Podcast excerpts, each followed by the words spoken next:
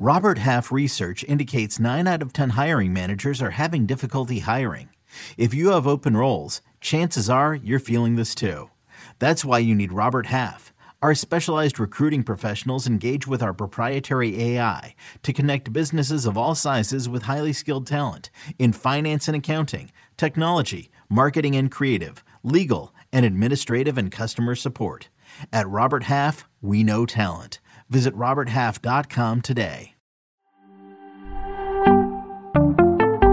Let's get a bit of an early look at free agency next on Fantasy Football Today in 5. Welcome to FFT in 5. I'm Chris Towers here with Dave Richard. And while the 2022 NFL season is technically not over for another four days, we got that big game coming up on Sunday between the Eagles and Chiefs. You might have Big heard game. about it.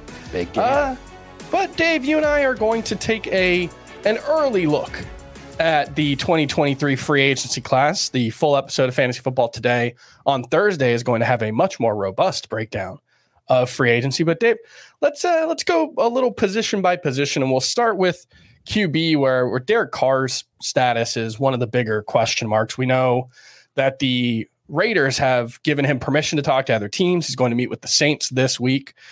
Where would the Saints rank on potential landing spots for Derek Carr? I'd say it's probably like considering all the spots that are realistic, Chris, it's got to be top five. They've got a great young receiver in Chris Olave. Mhm. They've got pieces of a good offensive line. Coaching staff isn't going to turn over that much, at least turn over that much, at least not offensively. And he'll play indoors. Fast track surface always helps. So I'd be inclined to say that he would be a number two fantasy quarterback if he went to New Orleans.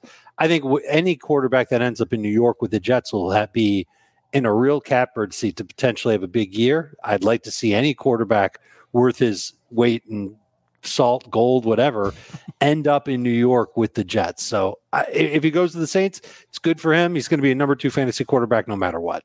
You know, I don't know how realistic it would be, but Derek Carr to the Buccaneers would be pretty good uh, as well, because that's one that Sure. I mean, I don't. Maybe Kyle Trask can surprise us, but if he's the starting quarterback for the Buccaneers next year, that would probably not be a good thing for Chris Godwin and Mike Evans, who, you know, it, it's entirely possible Chris Godwin and Mike Evans aren't both back in Tampa. But one possible domino of this that you know we don't have to spend too much time on, but I wouldn't hate seeing Jameis Winston back there. We've seen those guys have very good seasons with him, so that would be a potential ramification of Derek Carr going to the Saints if it came to pass. The let's move on to the rest of the free agency preview and the the big headline here is going to be the running back class. This is a really good group of running backs heading into free agency, headlined by Saquon is. Barkley, but also Josh Jacobs, Tony Pollard uh, is a restricted or likely to be a restricted free agent, but also guys like Rashaad Penny, Kareem Hunt, Miles Sanders. It's a it's a really interesting group of running backs, and I guess the question here is. What running back do you think has the chance to see the biggest increase in value this offseason? I'm not sure if there's a running back that could get a big increase in value from this list. I, there's a chance that David Montgomery goes somewhere where Mhm. he's the one A of an offense like he was in Chicago, but it's a it's a better offensive line. Maybe it's an offense that's run heavy like Atlanta. Maybe it's an offense with a coach who's on staff that he's familiar with, like Matt Nagy in Kansas City, and he goes to the Chiefs, and now he's their lead back. It would be a situation like that, but I think Montgomery is the one who's most likely to change teams, who Mhm. would see a shot at having his value go up. Uh, Saquon Barkley, Josh Jacobs, I expect them to stay with their teams. Their value is going to be what it's going to be. Miles Sanders, I guess, is in the same bucket as David Montgomery. I'm just not sure if other teams see him that much differently than how the Eagles see him. Great runner, but someone who has Yeah. a hard time staying healthy and not a three down player. So it, I'd be surprised if a team made a move to acquire Miles Sanders and then put him in a position to be a feature workhorse. Yeah, and then the other one is you know Tony Pollard, who we mentioned. Yeah, it sounds like the. Cowboys are probably going to bring him back. It sounds like they want to bring the the Pollard Ezekiel Elliott combination back. If they opted to bring Tony Pollard back and not Ezekiel Elliott, that would be amazing for Pollard. But this is Jerry Jones we're talking about. This is the Jones family we're talking about. They love Ezekiel Elliott a lot more than seemingly anybody else in the world, and uh, they're probably going to bring that duo back. And look, I can't exactly blame them. It was a very effective duo, even if we would like to see Tony Pollard unleashed a little more than he was. Pollard's the one that needs to change teams and and go with an offensive play caller who will trust him more than the mm-hmm. Cowboys, mm-hmm. who have gone on record to say that they like using him about 30 snaps a game. Yeah, there was the one game where that wasn't true and he was amazing, but it doesn't seem like that's going to be his full time role wide receiver is, you know, last offseason obviously was a, a massive offseason for wide receiver movement. We had all those trades, big names moving on. This season, at least in the free agency pool, uh, Jakobi Meyers, DJ Chark, uh, Allen Lazard. It, it's a uh, Juju Smith Schuster, uh, I guess, if we're still, you know, excited about him.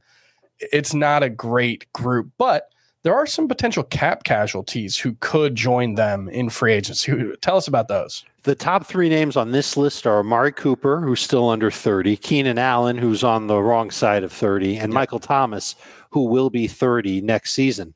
These are all guys who are established in the NFL, certainly established in fantasy circles. Everybody knows what they're capable of. The fingers are crossed that they can all stay healthy, which is going to be part of their profile that teams would look at if they were cut by the rosters that they're on. You think about Keenan Allen and how long he's been with the Chargers, total mm-hmm. staple in that offense. They've got a new play caller there. They're in some real cap trouble. If they cut Keenan Allen, they're out of that cap trouble pretty much with one swift move. They could also try and restructure him, but he's 31 years old. Michael Thomas already restructured his contract. That's in anticipation of him getting cut. He'll end up going to a team that just needs a perimeter receiver, and they'll just hope that he stays healthy for more than just three games like he did last year.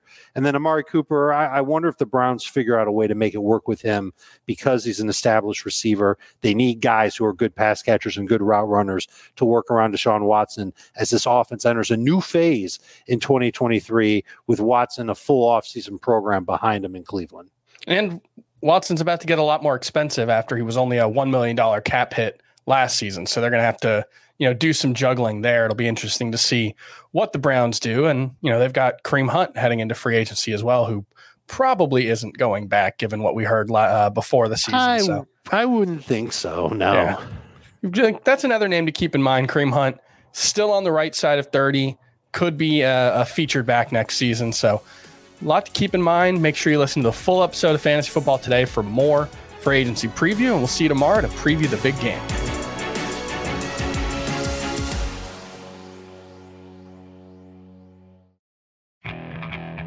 Okay, picture this. It's Friday afternoon when a thought hits you. I can waste another weekend doing the same old whatever, or I can conquer it. I can hop into my all new Hyundai Santa Fe and hit the road. Any road. The steeper, the better. Because my all new Santa Fe is available with HTRAC, all wheel drive, so I can hit the trail without a worry in the world. Heck, with three rows and best in class rear cargo space, I can pack the whole family in with all our gear. We've got available dual wireless charging for our phones, so we'll never lose touch with civilization, and we won't lose touch with the primordial power of Mother Earth. So, which is it? Waste the weekend or do something a little more epic? And conquer it in the all new Hyundai Santa Fe. Visit HyundaiUSA.com or call 562 for more details. Hyundai, there's joy in every journey.